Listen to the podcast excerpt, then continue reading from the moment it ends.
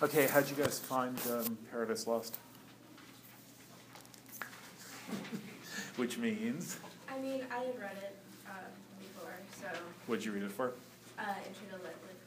Uh huh. Okay. So I like knew what was going on. Mm-hmm. But otherwise, I mean, it's just Miltonic. yeah. Okay, that's I yeah. mean, there's no other way to describe it. There's no other way to describe Miltonic than to describe Milton than to say he's Miltonic. Um, how many people is the first reading? Um, just you. Okay, uh, and you, sir. Uh, so, what did you guys think reading it the first time? Nothing. Too hard. Sorry, confusing. There a lot of references, but I think I got Yeah. Okay. Um, yeah. The, uh, there are a lot of references. No one gets them all. Um, in a way, that's part of the point. It's it's uh, part of the way epics work, um, going all the way all the way back to Homer. That they have a kind of encyclopedic um, um, aspiration. And the point is not that you should get everything, but that no matter who you are, you'll get something. Um, some of it will be stuff you know. Um, because, in a way, what epics are talking about is the whole world or all of history or how the entire world got to be the way it is. And because you're a person in the world, um, some of your history will overlap with um, the epics telling you about everything. Um, so that's fine. And you know, Paradise Lost is people are continually writing new footnotes to new discoveries about stuff Milton is referring to, um, and that'll go on, you know, for a while longer. Anyhow, what did you think reading it the first time? um, it's a little confusing because, like I said, all the re- like she said, all the references, but it flowed really nicely, and I thought it was really good. Yeah. Okay. Good. Sorry. That's okay. Um, and Maria, had you read Paradise Lost before? Have you read Paradise Lost before Yeah, this class? Okay. Some parts. Okay, well, there were two newbies, so I just wanted to see how, um, what they thought. Um, okay, what uh, I think what we should do is begin by looking um, at the opening to Book Three of Paradise Lost, which is what I wanted you to get to. Those first fifty-five lines of Book Three. Um, you don't have it. Um, so poetry, bring the text to class because we look at them, um, just in general. But um, and then we'll go back to the intimations ode. Uh, the reason being that that part of what I want you to see is the way Wordsworth. What we're what we're doing here, what we're looking here, looking at here this first week, um, in a fairly simplified um, outline, is a relationship between Milton and then Wordsworth and then Shelley. Or slightly less simplified, Milton, the earlier Romantics, and the later Romantics. That is, that Wordsworth is responding very intensely to something in Milton, something he's learned from reading Milton about what it's like to read Milton in particular, what it's like to read more generally, and what it's like to write um, under the influence or thrilled by the possibilities revealed by reading. So, if you look at the opening to Book Three of Paradise Lost, um, and share if you can. Um, I think only half of you have the have the text. Uh, you probably know it by heart, right? Sort of. Okay. Um, if you if you look at the opening to Book Three of Paradise Lost, um, what's happening here, what we discover here, what most of Milton's readers would have known. Um, you can find it on your phones, by the way, if that's the way to do it. Not a smartphone? Man. Wow, that's that's admirable. That's just great. Yeah, no, it is. Um, you can look on with Sarah on her phone. Or with Kevin on in his book. Look on. I know you've done this before, but still. You don't have a smartphone either? No. All right. Um, when the 21st century comes, um, everyone will have smartphones. That's my prediction. Um, okay. Um, Milton here, as at the very beginning of book one, talks a little bit about himself. Um, in this, he's following Homer, who does the same thing. That is, that um, what epics generally are about are stories in which the storyteller is describing, as I say, the world in a kind of encyclopedic way, everything. Um, and um, writing with complete authority as the person who can tell the story of everything. Homer tells the story of the Trojan War, and then he tells the story of the return of Odysseus. Um, Virgil tells the story of the Trojan War and of the founding of Rome by Aeneas. Dante tells the story of everything of hell, purgatory, and heaven, and how what people did on earth and what they thought on earth resulted in their going to hell, to purgatory, or to heaven. Dante, more than Homer and um, much more than Virgil, um, talks about himself in the Divine Comedy. Um, he is the traveler who goes through um, hell, purgatory, and heaven. He is guided through those places, guided, in fact, by Virgil, um, who he meets. He finds himself at the entrance to hell, and he meets Virgil, who has been dead for 1,200 years, for 1,300 years. Um, and um, he says, I revere you to Virgil. And Virgil says, Well, I've been sent to lead you through these places. So there's a place in epics, sometimes very, very expansive, sometimes very, very reduced, but a place in epic where the epic storyteller, the epic poet, will describe himself or herself, will, will um, be part of the story, will describe his or her own personal stakes in the story, partly because the entire world has a personal stake in it, and the epic poet is part of that world as an individual. The epic poet also has a stake in it. Um, so in Milton, we get at the in the what are called the invocations to the muse in Paradise Lost. That is, um, sing muse. The beginning of the um, Iliad is anger, sing muse. Um, the beginning of Paradise Lost, a few lines later, is sing heavenly muse. And the reason, do people know about the idea of the muse? Why muses sing? Why poets call upon the muse? What's a muse, anyone? Yeah. It's uh, they're not full gods. They're, they're sort of. They're minor deities, minor, minor goddesses. deities of different aspects of uh, arts, Mm-hmm. but there's not all of them are art, right? There's uh, There's a muse of history, there's a muse of astronomy, but of the of the of what are sometimes called the liberal arts, which include um, stuff that you would take in science um, even today. Yeah. And don't they like inspire their inspiration? Mm-hmm. Yeah. So the idea of the muse, like all the gods, the muses are gods of explaining human experiences.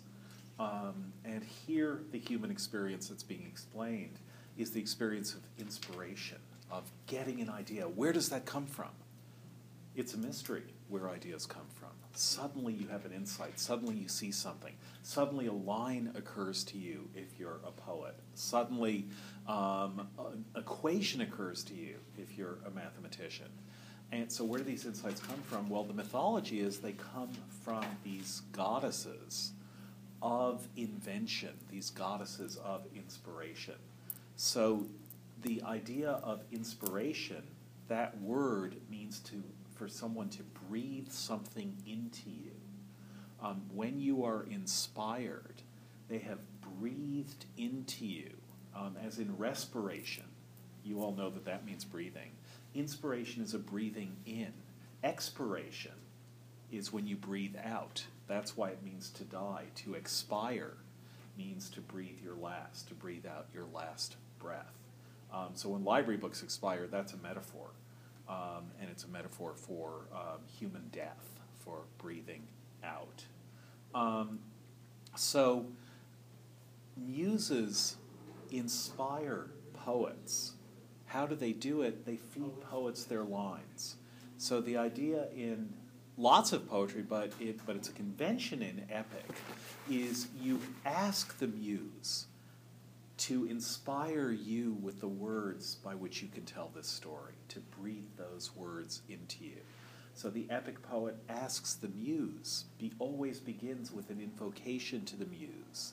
As I say, the Iliad is very, very uh, um, direct about that. Anger, sing, goddess.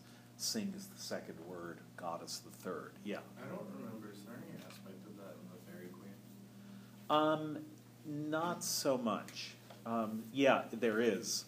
There's Um, some epic aspects to it for sure, but it definitely doesn't sound like a full yeah, no, it's not. Um, the relation of the muse to Spenser is. Um, he does say, if I if my muse will help me, I'll be able to do this. But it's far more conventional. That is far less something that Spenser is really interested in exploring.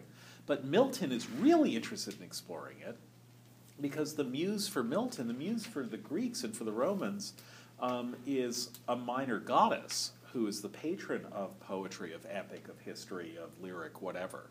Um, the muse for Milton is God. That's where he's going to get this story from God or the Holy Spirit. Um, does everyone know who the Holy Spirit is? The third person of the Trinity.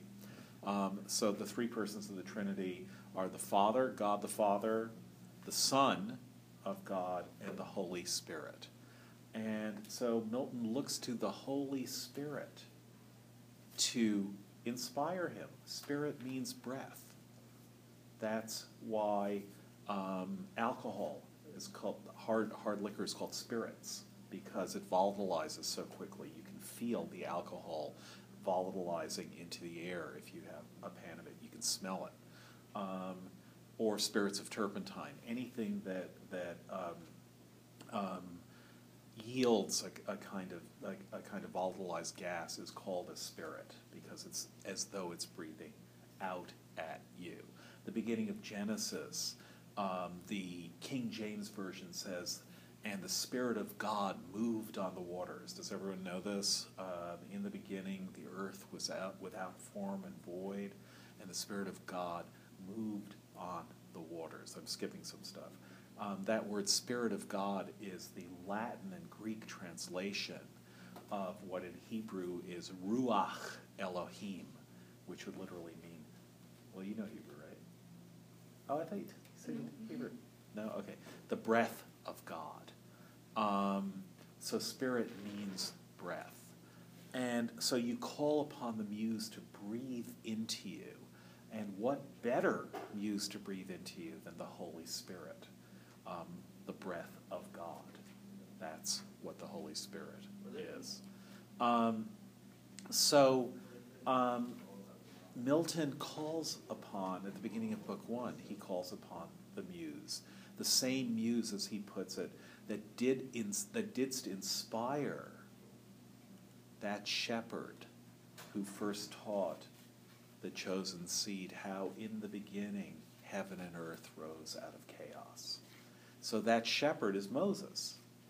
And he calls, therefore, upon the same spirit who inspired Moses to tell the story of the creation of heaven and earth, and then the story of the fall of Adam and Eve when they eat the apple. And Milton says, Help me to tell a similar story. Now, in book three, we've spent the first two books in hell with Satan and his minions, um, where it's been nothing but darkness, darkness visible, and all around no light, but darkness visible served only to uncover sights or to discover sights of woe. So in hell, there's no light at all. The fires burn, but they flicker with dark rather than with light. Um, what people see, what people see, what the fallen angels see, they see with rays of darkness striking their eyes, not rays of light. There is no light there, um, simply darkness visible. Now we get to the beginning of book three and we return to light. And that's an amazing and wonderful thing, that return to light. Um, so he begins, Hail, holy light. That is, here I am back in the light. And now, in this invocation of Book Three, we're going to learn something about the poet. Not only is he happy to be back in the light, but in real life, he can't see light because he is blind. Like Homer, he is blind. And this is true of Milton. Um, he went blind in his 40s.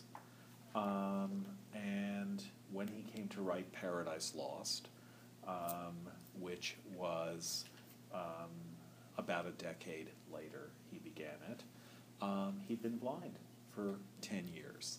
Um, his blindness was, was lasted till the end of his life. His last great poem is um, about Samson, who, has, who is blinded um, in the book of Judges, which tells the story of Samson. That when the Philistines defeat him, um, they humiliate him, they cut off his hair, and they blind him. Um, so, Milton, the experience of blindness is an experience that is all too real for Milton. But now he's writing this poem. He will later tell us in Paradise Lost that he's writing the poem um, that he that he composes it nightly. That is, that he does this at night. Um, everyone else is asleep, but for him, there's no difference in what he sees during the day and what he sees during the night. But at night, um, he is able to compose the lines of Paradise Lost, which he does, and then the next morning he dictates them, um, usually to his daughters, who are um, helpful and oppressed. Um, so there he is, blind and thinking about light. So he begins Hail, holy light, offspring of heaven, firstborn. So the first thing that came from heaven was light. In the beginning, God created heaven and earth. God said, Let there be light. And there was light. That's why it's the offspring of heaven, firstborn. So, hail, holy light, offspring of heaven, firstborn. Or, maybe a better way to describe light is to say, or of the eternal, co eternal beam. That is, you are the ray of light that God sends out, as eternal as God Himself is. Um, he exists and He's bright, He's light itself. Or light is what streams from Him always. Or of the eternal co eternal being, may I express Thee unblamed. That is, may I um, talk of you without sinning. Since God is light, and never but in unapproached light dwelt from eternity, dwelt then in thee bright effluence of bright essence increate. So God is light, he dwelt in light from eternity, um, so he dwelt in the light that shone from him. That light is the effluence, the outflowing of God's bright essence, which is uncreated, which has always existed. Um, or hearest thou rather pure ethereal stream whose fountain who shall tell? Is that how you would prefer to be described? And then this description of light. Before the sun, before the heavens thou wert. All of this is true from Genesis, by the way. I mean, all of this conforms to Genesis because God says, Let there be light as his first act of creation, but he doesn't create the sun and the moon until the fourth day. Um, so light is before the things which give light according to Genesis. And that Milton finds really taking that idea that it's not that the sun creates light, it's that light already exists, and then the sun is created as a source of this light that already exists. So, Before the sun, before the heavens thou wert, and at the voice of God as with a mantle, didst invest the rising world of waters, dark and deep, won from the void and formless, infinite. So God is creating the world of waters, our world, the world which is three quarters ocean, and light is descending upon it as he creates it. So he addresses light and says, Thee I revisit now with bolder wing, escaped the Stygian pool, that is the darkness of hell, surrounded by the river Styx. Stygian is the adjective for the river Styx. Escape the Stygian pool, though long detained in that obscure sojourn, while in my flight through utter and through middle darkness born with other notes than to the Orphean lyre. I sung of chaos and eternal night, taught by the heavenly muse to venture down the dark descent and up to reascend, though hard and rare. So I spent two books in hell, helped down there by the heavenly muse. So this is another invocation to the muse. And now coming back to earth. So he addresses light. Thee I revisit safe. I'm back. My imagination, I had to think through hell, but now I'm back in the precincts of light. Thee I revisit safe and, and feel thy sovereign, vital lamp. He feels it. He feels sunlight. But thou revisits not these eyes. So I return to light, but light does not return to me. Thou revisits not these eyes. Here he tells us for the first time that he's blind. Thou revisits not these eyes that roll in vain to find thy piercing ray and find no dawn. So thick a drop serene hath quenched their orbs or dim suffusion veiled. So, for whatever reason, I'm unable to see. And then, this part, yet, not the more cease I to wander where the muses haunt clear spring, or shady grove, or sunny hill, smit with the love of sacred song. So even though I can't see the light, nevertheless I wander the places where the muses haunt. Places characterized so visually here. Clear spring, that's where muses, that's where the muses um, hang out, spend their time. By clear springs, or shady groves, or sunny hills. He, like they, are there because they are smitten, smit with the love of sacred song. But chief thee, Sion, and thy flowery brooks beneath that wash thy hallowed feet and warbling flow, nightly I visit. So every night I go back to Sion in my imagination and see all this beauty, flowery brooks and that, that wash the hallowed feet of Mount Zion and flow warbling every night he goes there.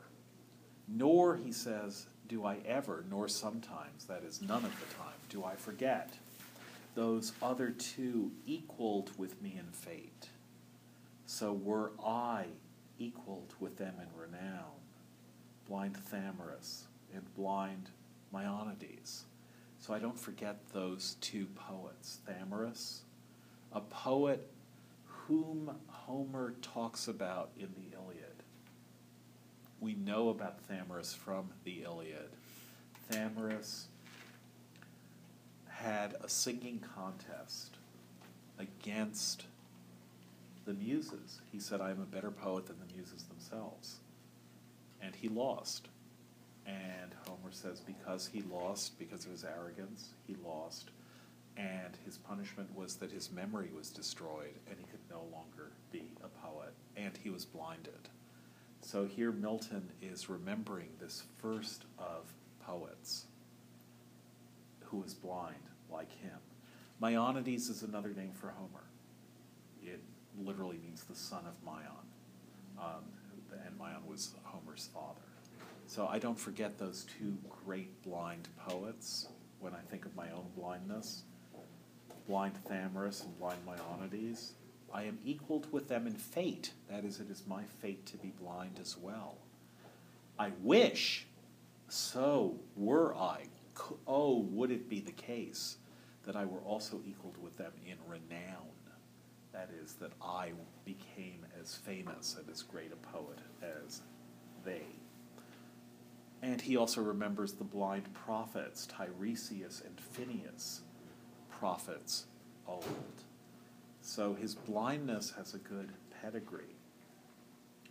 So when I remember them, then I feed on thoughts that voluntary move harmonious numbers as the wakeful bird sings darkling and in shadiest covert hid tunes her nocturnal note. So I think of things that just produce poetry in me, just as the nightingale sings her song in the darkness at night, singing darkling. Thus, with the year, seasons return. But not to me returns day, or the sweet approach of even or morn, or sight of vernal bloom, or summer's rose, or flocks, or herds, or human face divine. Sees none of that, but cloud instead, and ever during dark, that is lasting forever, ever enduring. Dark surrounds me from the cheerful ways of men cut off, and for the book of knowledge fair presented with a universal blank of nature's works to me expunged and raised, and wisdom at one entrance quite shut out. So much the rather thou, celestial light, shine inward. And the mind through all her powers irradiate there plant eyes that is within the mind. All mist from thence from in the mind purge and disperse that i may see and tell of things invisible to mortal sight. Okay so on tuesday we spent a fair amount of time on the first four stanzas of the intimations ode um, what is wordsworth echoing in those stanzas from here? Have you noticed any of Wordsworth's echoes? We were looking at how Shelley echoes Wordsworth in his sonnet to Wordsworth. But now think about what Wordsworth might be echoing from Milton. Yeah, Tony. His memories of beautiful things, mostly in nature, Uh huh. um, and they're gone from him now. In Milton's case, it's because he can't see Wordsworth as he's getting older. Okay, good. So, the, so in one way, the structure is just the same. I used to be able to see all these things, and now I can't. And in fact, if you recall the beginning of the Intimations Ode, there was a time when meadow, grove, and stream, the earth, and every common sight to me did seem apparelled in celestial light. Look at what Milton says. Yet not the more cease I to wander where the muses haunt clear spring or shady grove or sunny hill, smit with the love of sacred song, but chiefly thee, Zion, and the flowery brooks beneath that wash thy hallowed feet and warbling flow. So meadow, grove, and stream seems to be Wordsworth listing something like the places that he used to see apparelled in celestial light, and that Milton now sees apparelled in celestial light, the clear spring or shady grove or sunny hill. Wordsworth is remembering that line in Milton. There's a lot of Milton in sometimes quoted word verbatim. This isn't verbatim, but it's close enough. There's a lot of Milton in Wordsworth. Um, and so what Milton is saying is, I'm blind, but still I can see with this inward light due to the muses, I can see in ways that people who are not blind may not be able to see. So much of the rather thou, now go back to line 51. So much the rather thou celestial light shine inward. So, what is Wordsworth echoing from that?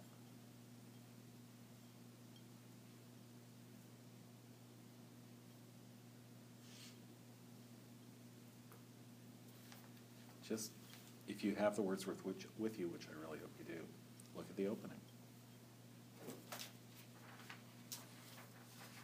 Celestial light. Celestial light, yeah, exactly that phrase. There was a time when meadow, grove, and stream, the earth, and every common sight to me did seem apparelled in celestial light, the glory and the freshness of a dream.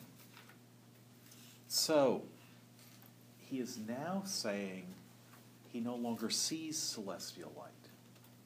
He, Wordsworth, sees everything. There's nothing he doesn't see. The rain, he's not blind. The rainbow comes and goes, and lovely is the rose. The moon doth with delight look round her when the heavens are bare. Waters on a starry night are beautiful and fair.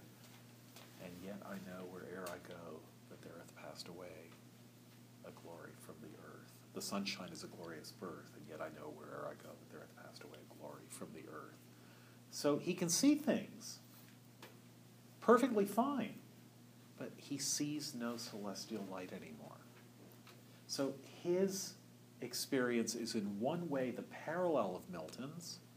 I used to see things that I can no longer see. The things that I have seen, I now can see no more. If you take the GREs in English, and the multiple choice gives you either Wordsworth or Milton for that, they both make perfect sense. Who said that? Wordsworth, Milton, um, Alice Walker, or Dryden? The only you can immediately get rid of Alice Walker and Dryden because they don't talk about being blind. They don't talk about not being able to see what they once saw. But Wordsworth and Milton talk very explicitly about that, and it would be hard to know if you didn't remember who said that. The things which I have seen, I now can see no more. That could easily be from Book Three of Paradise Lost. So they share that in common. The things that they had seen, they now can see no more. But for Wordsworth and for Milton, it's for opposite reasons. Wordsworth no longer sees celestial light, and so all he sees, all he has, is what Milton calls mortal sight at the end of this invocation, line 55 that uh, he, Milton says, I want to see and tell of things invisible to mortal sight. I don't have mortal sight anymore, but I can see what celestial light shows me. Whereas Wordsworth is saying, I have mortal sight just fine. It's the celestial light that I've lost. So both of them are describing a loss. But for Milton, the loss is of mortal sight. And for Wordsworth, in the Ode on Intimations of Immortality, from Recollections of Early Childhood, the loss is of immortal sight. So they share a sense of loss of what they once had, and that loss has to do with the loss of vision but the vision that Wordsworth loses is different from the vision that Milton loses. So that's both the similarity and the difference between them. So let's get back to the intimations ode. And what we've done is the first four stanzas, um, first four parts, up, excuse me, um, thank you, um, which is where Wordsworth gave up the poem for about two years. The pansy at my feet doth the same tale repeat. Whither is fled the visionary gleam? Where is it now, the glory and the dream? So the story that he's told in the first four stanzas is something like this. Once I saw celestial light everywhere, and I was at a very high level in my life.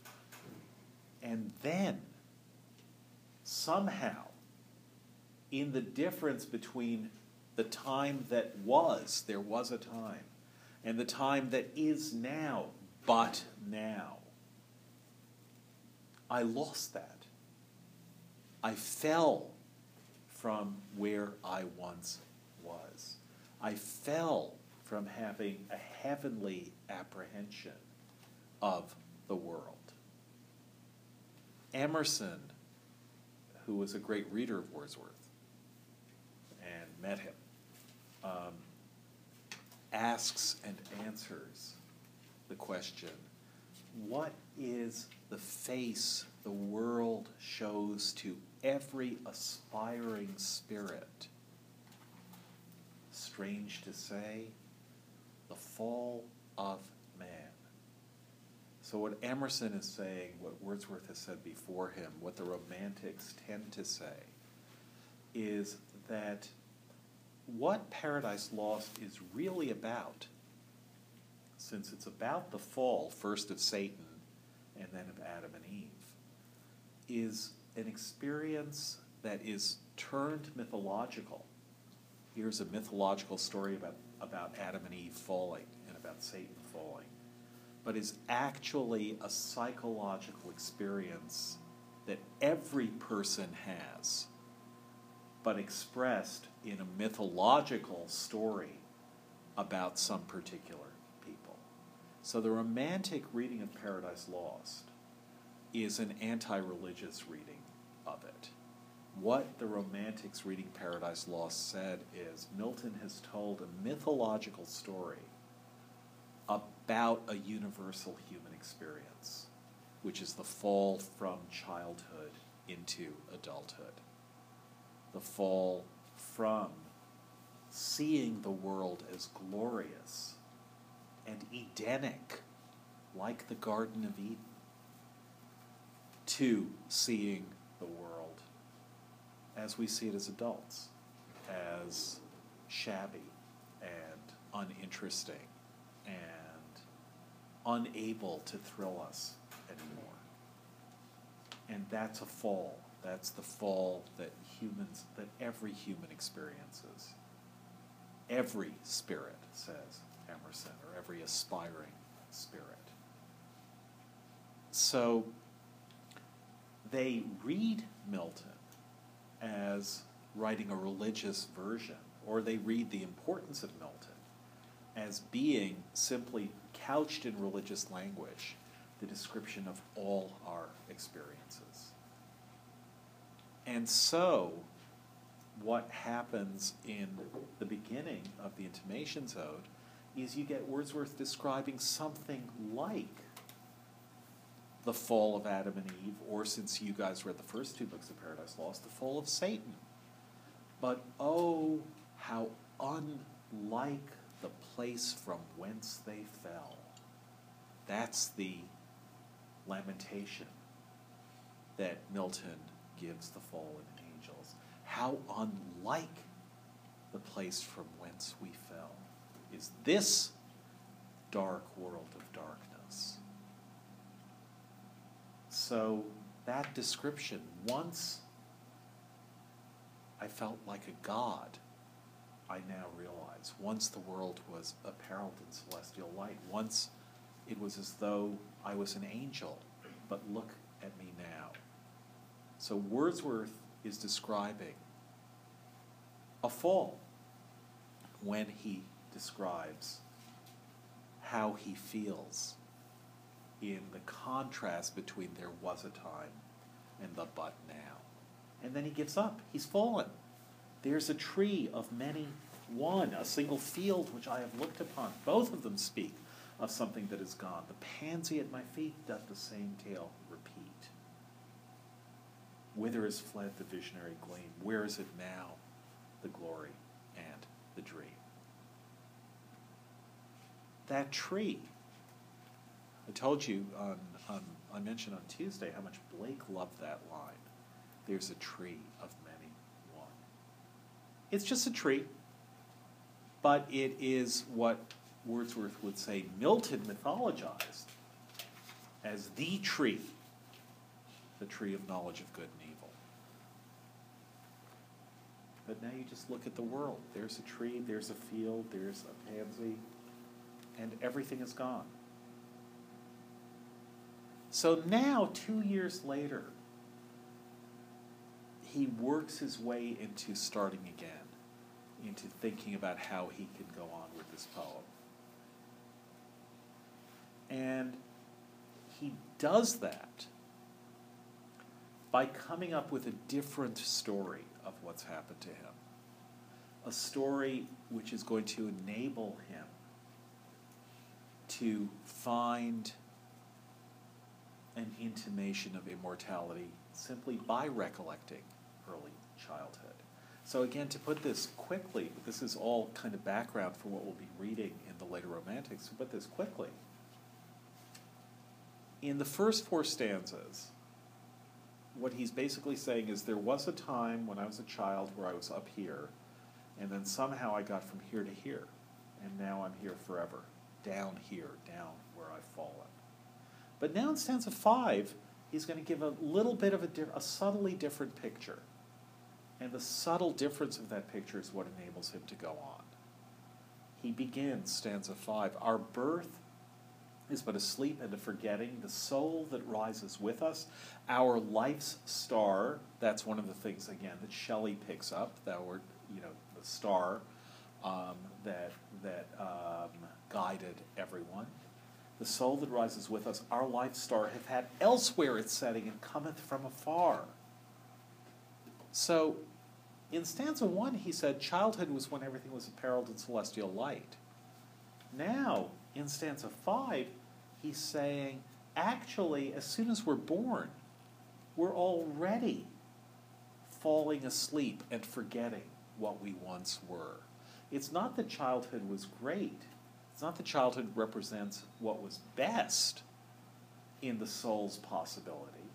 It's rather childhood still retained some glory even as it was already the beginning of loss. So the first four stanzas is I've lost my childhood. Stanza five begins by saying, No, when you're born, childhood is already the process of loss. It's not what you've lost, which is what he had thought, it is itself the beginning of the process of loss.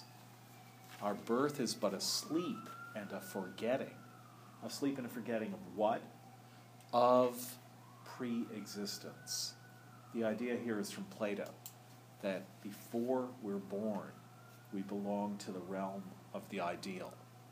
And when our souls come to earth, they come with amnesia of this ideal realm. We come forgetting everything, but still with the knowledge of the ideal. So, those of you who've read Plato, has anyone read Plato? Um, all right. Well, Plato's Plato's idea is basically you can get people simply by by asking them mathematical questions. That's his demonstration of this. You can get them to work things out, to figure out things about ideal realms. Um, we know that every triangle has 180 degrees, even though we've never seen a triangle, because there are no triangles in the real world. They're triangular, kind of vaguely triangular things, but if you remember high school math, there are no triangles in the real world. There are no circles in the real world. Um, everything in the real world is messy and, um, and inchoate. Um, but we can still, using pure thought, we can say things about stuff that we've never experienced in the real world. How do we do it? Somehow we have access through our minds to something that nevertheless we don't remember how we have access to it. So Plato says when you're born, you're born with amnesia, but still uh, knowledge of this ideal world. Now, Wordsworth doesn't believe that. He said later that for him it was just extremely useful to help him think through what he wants to think through here, that idea.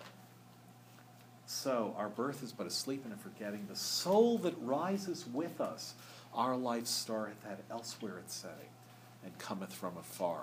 The thing to see there, and this actually, most footnotes to this poem, if you get a footnoted version, will get it wrong. The soul that rises with us, our life's star, is not the sun. A lot of people say the imagery there is the sun rises when we rise, and then as the day goes on, the sun gets brighter and brighter, and then it sets, and that's death. But the soul that rises with us, our life star, hath had elsewhere its setting, means that that soul has not set in this world. And the image he's actually using here, and that Shelley saw that he was using, as you will see later, um, is that the soul that rises with us is the morning star. So, if you remember your astronomy, what you remember is that Venus, the planet Venus, the morning star is the planet Venus. Does everyone know that? If you talk about the morning star, you're talking about the planet, planet Venus. Um, in paradise, in sorry, in Isaiah, in the book of Isaiah, the morning star is named Lucifer. And the book of Isaiah is the first hint of what in Christian mythology is going to be the fall of Satan or of Lucifer. Lucifer literally means the bearer of light, the carrier of light. And the morning star is that bearer or carrier of light. So, Venus, the planet Venus, is the morning star. It can also be the evening star. So, sometimes you will see Venus in the western sky for about an hour after sunset. And sometimes you'll see Venus in the eastern sky for about an hour before sunrise. But never both. If you see Venus as the morning star, it took a long time before astronomers were convinced they were, I mean, before ancient astronomers were convinced that they were the same thing. Sort of like Superman and Clark Kent, you never saw the morning star and the evening star in the same time of year. Either you would see the morning star, but you would not see an evening star, or you would see the evening star, but you would not see the morning star. And the reason is that Venus is closer, although they didn't know it, the reason is that Venus is closer to the sun than we are. So if we see Venus, we're either going to see it, we're looking in the same general direction as the sun, and so it'll either rise a little bit before the sun, or it'll set a little bit after the sun. But Venus is a star that we only see in the, on the horizon. You never see Venus anywhere except on the horizon, you know, within, within um, 10 or 15 degrees of the horizon. And you only see it either in the evening or in the morning, but never both. So that's the image that Wordsworth is using here. The soul that rises with us, our light's star, hath had elsewhere its setting. If it's rising with us, it's the morning star. And then it hasn't set in this world, in this realm, because it's not the evening star. So the soul that rises with us, our life star, hath had elsewhere its setting, and cometh from afar. Not in entire forgetfulness and not in utter nakedness, but trailing clouds of glory do we come from God who is our home. So childhood looks great because we're still trailing clouds of glory. Our soul comes from elsewhere, as Venus does, and still possesses a light that is different from sunlight. Here, forget the fact that Venus is actually reflecting sunlight. Um, the image that Wordsworth is using is the light is something other than the light of the sun and comes from somewhere else. Heaven lies about us in our infancy. So even though we're already forgetting, we're still so close to it that we see heaven everywhere. But then shades of the prison house begin to close upon the growing boy. But he beholds the light, and whence it flows, he sees it in his joy. The youth who daily farther from the east must travel still is nature's priest, and by the vision splendid is on his way attended. So the splendid vision is Venus as the morning star. What happens is Venus rises before sunrise and goes higher and higher into the sky. That's great. But the sun rises after it and we no longer see Venus. So the youth who daily farther from these must travel still is nature's priest, and by the vision splendid is on his way attended, still sees the star. At length the man, so we go from from infancy to boy to youth to man. At length the man perceives it die away and fade into the light of common day. So eventually the sun rises and we can no longer see Venus. It dies away and fades into the light of common day. So what light is that?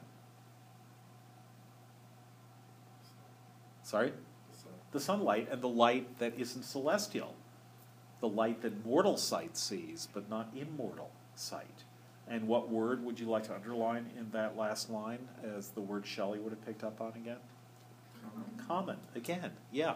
So there was a time when Meadow Grove and Stream, the earth and every common sight to me did seem apparelled in celestial light. Now it all fades away to the light of common day. Um, so now he describes what happens to us. We lose celestial light, but earth, not heaven, but earth, fills her lap with pleasures of her own. Yearning she hath in her own natural kind, and even with something of a mother's mind, and no unworthy aim. The homely nurse doth all she can to make her foster child, her inmate, man forget the glories he hath known, and that imperial palace whence he came. So earth works to comfort us for the fact that we're no longer in heaven and gives us all sorts of joys in our childhood. Wonderful, wonderful joys that we don't recognize are substitutes for the imperial palace where we come from and the glories that we once knew. Look at the child, he says. He's actually now looking at um, Samuel Taylor Coleridge's young son, um, who's six years old when he writes this. Um, if any of you read Frost at Midnight, do you know the Coleridge poem Frost at Midnight? That's the baby sleeping by Coleridge as he writes that poem, My Beautiful Babe, he says. Um, so now it's five years later after Frost at Midnight. Now the baby's a six year old. Behold the child among his newborn blisses, a six years darling of a pygmy size, um, generally regarded as the worst line in the poem. Um, a six years darling of a pygmy size. See where mid work of his own hand he lies, fretted by sallies of his mother's kisses, with light upon him from his father's eyes. That is from Coleridge. See at his feet some little plan or chart, some fragment from his dream of human life, shaped by himself with newly learned art. A wedding, or a festival, a mourning, or a funeral. And this hath now his heart, and unto this he frames his song. Then will he fit his tongue to dialogues of business, love, or strife. But it will not be long ere this be thrown aside, and with new joy and pride the little actor cons another part, filling from time to time his humorous stage. That's a, that's a line from a different poet um, that Wordsworth liked. Filling from time to time his humorous stage with all the persons down to palsied age that life brings with her in her equipage, as if his whole vocation were endless imitation. So look at the strength and ebullience and energy and effervescence of this six year old who is imitating all aspects, all ages of life, the seven ages of man, as Jaques calls them in As You Like It. Everything um, that he will eventually go through for real. He can do it because he's at that transition between heavenly glory and um, earthly fate. And he has no idea what it's really like to be an earthling. But he really likes playing and imitating being, earth, being an earthling.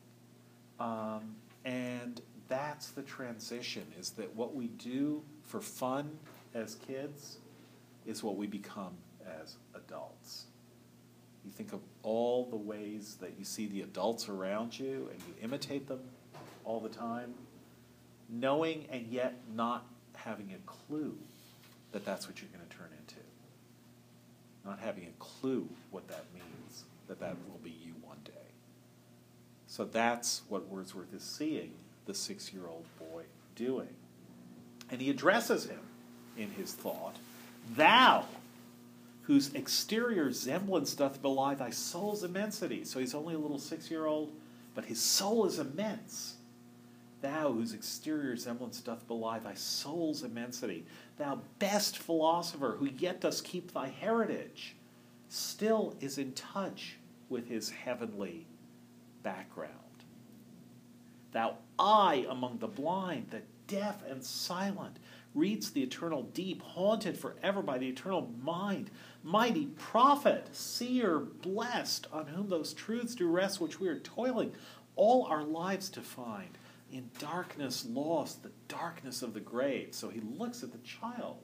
Remember, he's looked at the boy before um, playing the tabor. And now he looks at this child and says, Here we are, adults, lost in darkness, the darkness of the grave. And then there's you, the child, still seeing things apparelled in celestial light, as I once did. Thou, over whom thy immortality broods like the day, a master or a slave, a presence which is not to be put by. Um, thou, little child, yet glorious in the might of heaven born freedom on thy being's height. So there you are, still with that heaven born freedom. Why? Why are you doing this? Why, with such earnest pains, dost thou provoke the years to bring the inevitable yoke? They're going to bring that yoke anyhow. Thus, blindly, with thy blessedness and strife, full soon thy soul shall have her earthly freight and custom lie upon thee with a weight heavy as frost and deep almost as life. So, before he had addressed the living creatures and said, Ye blessed creatures, I have, I have heard the call ye to each other make. Now he's addressing the blessed child and says, But you're in strife with your own blessedness. You are hastening to adulthood, not understanding where you're going. You're blind to your own vision, is the paradox that he says that, that he has here. Thus, blindly with thy blessedness and strife. The blindness of Milton? No. The blindness of someone with mortal sight. He had been an eye among the blind at line 111, but now he is blind himself. And so that extremely depressing account of childhood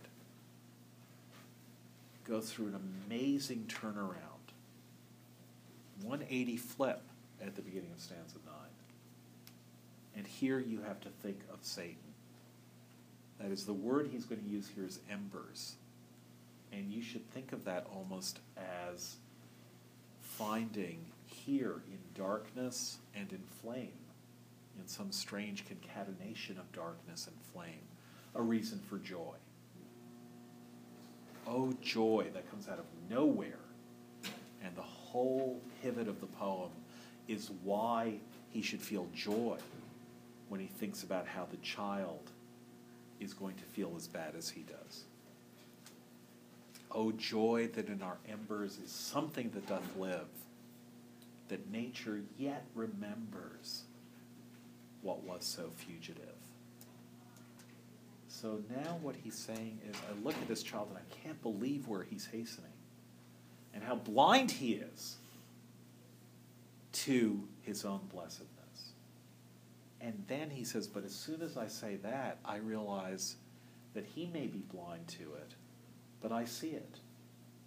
I can still remember what that was like. I miss the celestial light, but missing it is what enables me to see it as celestial. Not to just think, yeah, it, it would be fun to pretend to be a, a lawyer or a doctor or a palsied old man. But no, now I see the truth of the energy that he has but doesn't understand, that I've lost but can now understand. So something still lives in me, Oh, joy that in our embers is something that doth live, though nature yet remembers what was so fugitive. The thought of past years in me doth breed perpetual benediction. Remember, ye blessed creatures, I have heard the call ye to each other make. He's blessed them before, but now he says, actually, I still bless them, but for a different reason now, now that I've thought myself to this point. The thought of our past years in me doth breed perpetual benediction, not indeed for that which is most worthy to be blessed. It's a shocking line. Really important to see Wordsworth's greatness is partly his utter perverse surprisingness. I don't bless things, I don't give them my benediction for what it's worthy, for what they should be blessed for. He's very open about that. The thought of our past years in me doth breed perpetual benediction, not indeed for that which is most worthy to be blessed, things like delight and liberty, the simple creed of childhood, whether busy or at rest, with new fledged hope still fluttering in his breast. So I see the children, and they're beautiful, and they have the simple creed of childhood, and they're full of delight and liberty, and I'm filled with blessing, but that's not why. That's why they should be blessed, but that's not why I feel blessing at that point. Quite the reverse. Not for these I raise the song of thanks and praise, but for something else, namely those obstinate questionings of sense and outward things, fallings from us, vanishings, blank misgivings of a creature moving about in worlds not realized. So he says, I am full of blessing because of the misgivings that I feel, the blank misgivings. Remember what Milton has described the book of knowledge fair that people who can see can see. He says, And I, for the book of knowledge fair, am presented with a universal blank. Somehow, Wordsworth has now strangely achieved a sense of blank misgiving. Something is wrong here, he's saying. And the fact that I feel that, I can't even say what would be right. I can no longer see what would be right. But the fact that I feel that there's something wrong, that's what's so great. My questionings of sense and outward things, I don't believe in this world. Blank mis- fallings from us, vanishings, blank misgivings of a creature moving about in worlds not realized. There's something in this world, and in any world I can imagine, that isn't good enough high instincts before which our mortal nature did tremble like a guilty thing, surprised. But for those first affections, those shadowy recollections, which be they what they may, are yet the fountain light of all our day, are yet a master light of all our seeing. Fountain light. Remember Milton on light. Or hearest thou rather pure ethereal stream, whose fountain who shall tell? So here's this fountain light. What is that fountain light? Shadowy recollections. Something I don't remember, but I know something is missing. And the fact that something is missing, that I can feel that it's gone, thrills me. What would be terrible is if I couldn't feel that it was gone, if I didn't know something was missing. But something is missing something is wrong, something is blank about my experience now. And that is itself, whatever it is, a kind of light to me. All these things are the fountain light of all our day, a master light of all our seeing. They uphold us, cherish, and have power to make our noisy years seem moments in the being of the eternal silence, truths that wake to perish never which neither listlessness, nor mad endeavor, nor man, nor boy, nor all that is at enmity with joy can utterly abolish or destroy. I always feel, and this is where poetry comes from, the sense of something that isn't there. absence, a perpetual, persistent absence, which itself becomes a source of joy, because it means that this world isn't enough for the mind. That, to quote Satan now, the mind is its own place, and in itself can make a heaven of hell, a hell of heaven. The mind is not simply the slave to the world that it's in.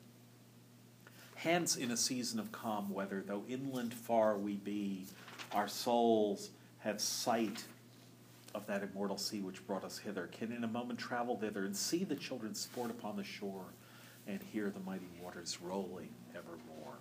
So even if I'm inland in this world, I can still look out and see the sea from when, which I came.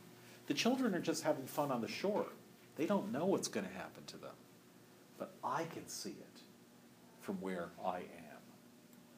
If you guys have read Catcher in the Rye, this is really the major so- source for Holden Caulfield thinking, yeah, the children will play in the rye, and I will be at the cliff preventing them from falling over. I'll be the catcher in the rye.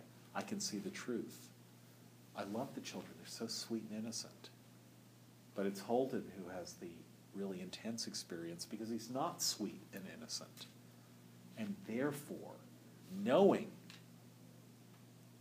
what he's lost, which is being like them, like the children playing, who don't know what they're going to lose, who don't know that this is a life that they will lose, is what makes Holden Holden, what makes Holden. Depth comes from loss. That's what Wordsworth is saying. So now he celebrates. So in the fiction of the poem, it's still the same day. Remember what he says is um, at the beginning of stanza three Now, while the birds thus sing a joyous song, and while the young lambs bound as to the tabor's sound, to me alone there came a thought of grief. Now he's saying, Go ahead and sing. Then sing, ye birds, sing, sing a joyous song, and let the young lambs bound as to the tabor's sound. We in thought will join your throng. Ye that pipe and ye that play, ye that through your hearts today feel the gladness of the May. What though the radiance which was once so bright be now forever taken from my sight? What though nothing can bring back the hour of splendor in the grass, of glory in the flower? All that's true. The radiance is gone. Nothing will bring that hour back. Nevertheless, we will grieve not, rather find strength in what remains behind, in the primal sympathy which having been must ever be, and then the really strange lines, but this is the poem in a nutshell, in the soothing thoughts that spring out of human suffering. So somehow human suffering is soothing gives you soothing thoughts. Not thoughts that calm you down. This isn't like self soothing, but this is now I understand that the very fact that I'm suffering shows my freedom, shows my access to these depths. Again, think of Satan. Hail horrors, hail infernal world, and thou profoundest hell, receive thy new possessor. So the soothing thoughts that spring out of human suffering in the faith that looks through death and years that bring the philosophic mind. So the child thinks this is the only life there is. But in the philosophic mind, the mind that is now devoted to thought rather than feeling, we can see beyond that. And so finally stanza, the last stanza. And O ye meadows, and O ye fountains, meadows, hills, and groves, returning us to the beginning, and returning us to Book Three of Paradise Lost. Forebode not any severing of our loves, yet in my heart of hearts I feel your might. I still feel how powerful you are because I feel what I've lost. But now that turns into I only have relinquished one delight to live beneath your more habitual sway. I love the brooks which down their channels fret even more than when I tripped lightly as they. So he thought he'd lost his love for them. But that loss, as soon as he thinks about that loss, well, two years of thinking about that loss, increases his love for them even more than when I trip lightly as they. The innocent brightness of a newborn day is lovely yet. The clouds that gather round the setting sun, so now it's sunset, and Venus isn't setting there, it's clouds. The clouds that gather around the setting sun do take a sober coloring from an eye that hath kept watch o'er man's mortality. Another race hath been, and other palms are won. Thanks to the human heart by which we live, thanks to its tenderness, its joys, and fears, to me, the meanest flower that blows can give thoughts that do often lie too deep for tears. So before he'd said, The pansy at my feet doth the same tale repeat. Whither has fled the visionary gleam? Where is it now, the glory and the dream? And now he's saying the fact that this flower, or a flower, any flower, can cause him to have these thoughts means actually that he's deeper now through loss than he ever was through having. It's amazing that it used to be everything was apparelled in celestial light, found, um, fountain, grove, stream, meadow, all apparelled in celestial light. Now, a mean flower, a flower which isn't beautiful in any way, in no way apparelled with celestial light. That's all gone.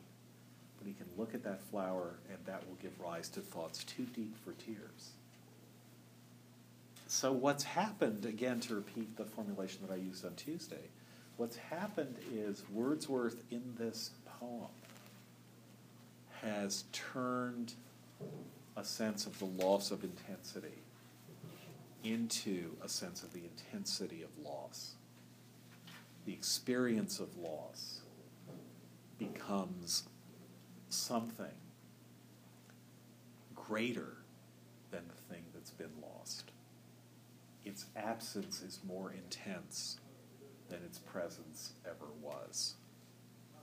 It's, at least in this world, its presence is something you see in the child pretending, playing all these pretend games. But its absence is what the poet feels. So that flip, which we saw in the words, Oh, joy that in our embers is something that doth live, that flip from where you go from loss of intensity to intensity of loss.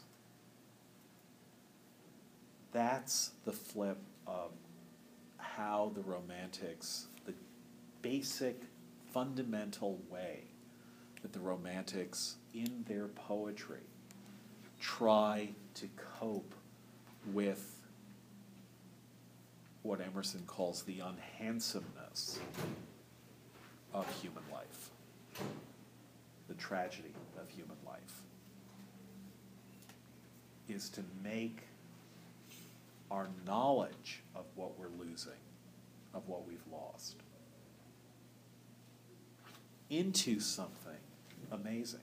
That amazing thing being the thought, the thoughts that lie too deep for tears, and the expression of that thought, the poems that express that thought. So you can't understand a romantic poem if you're happy. If you're happy in your life. You can't understand a romantic poem if you're happy in your life in a simple way of being happy. I mean, there are other definitions of happiness, but if you just take the simplest definition childlike happiness, innocence, what Blake calls innocence in the songs of innocence and experience and of experience, you can't possibly understand a romantic poem. What it takes to understand a romantic poem is to feel that this poem is not only compensation for, but even potentially more than compensation for the loss that it records. Beckett has a poem, Samuel Beckett, the um, playwright, has also was also wrote about um, a a small number of poems in his life, um, all of which are quite wonderful. But one of his poems um, expresses a very common experience that people have, um, but he just up and expresses it. And the poem goes, "I would like my love to die." It's the first line of the poem. I would like my love to die, and for the rain to be falling on the graveyard and on me walking the wet streets, mourning the first and last to ever love me. And if that makes sense, not does it make sense, would you really do that? Could you admit it to yourself?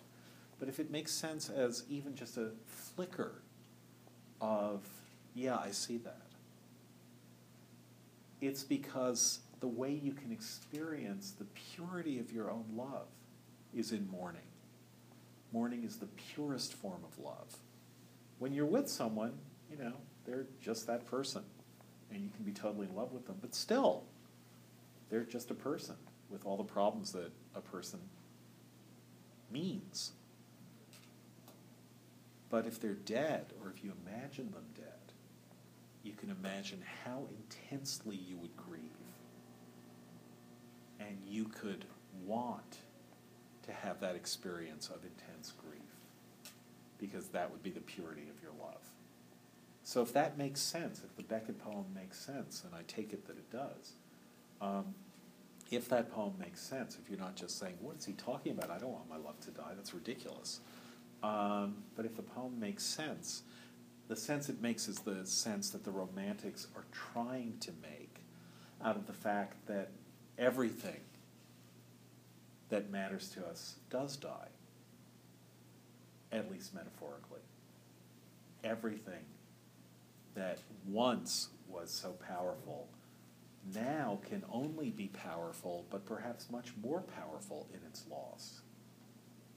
No kids are ever as happy as we remember ourselves as being when we miss the things that we miss.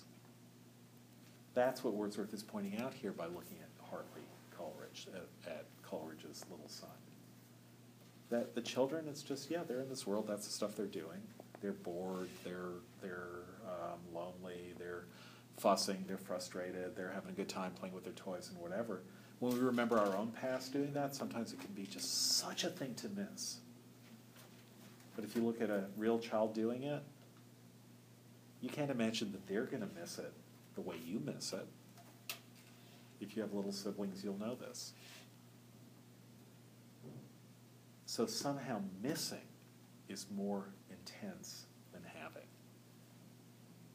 And that's what Satan is celebrating in Paradise Lost as well, where that's what Wordsworth is seeing, and the later Romantics are seeing in the preference for loss plus freedom, loss plus the intensity to think about that loss, versus having but not being free, having but just being there, um, without any sense of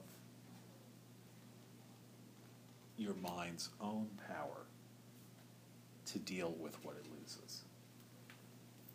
And again, that's the spin that Shelley's putting on this when he says, You wrote these amazing poems about loss turning into intensity, but then you lost that intensity of those amazing poems. And that is what I am deploring. You, you feel it in the sense that it's your loss, but I'm the one deploring it because you don't actually get it anymore. You've turned into something like that child who doesn't know what he's about to lose, except you're an adult And the one compensation for being an adult, which is knowing, you don't have that anymore either. So that's what Shelley wants to preserve. Okay, for um, Tuesday, um, if you get the the volume of Byron in the bookstore, um, what you will find are oh I didn't actually say Shelley there.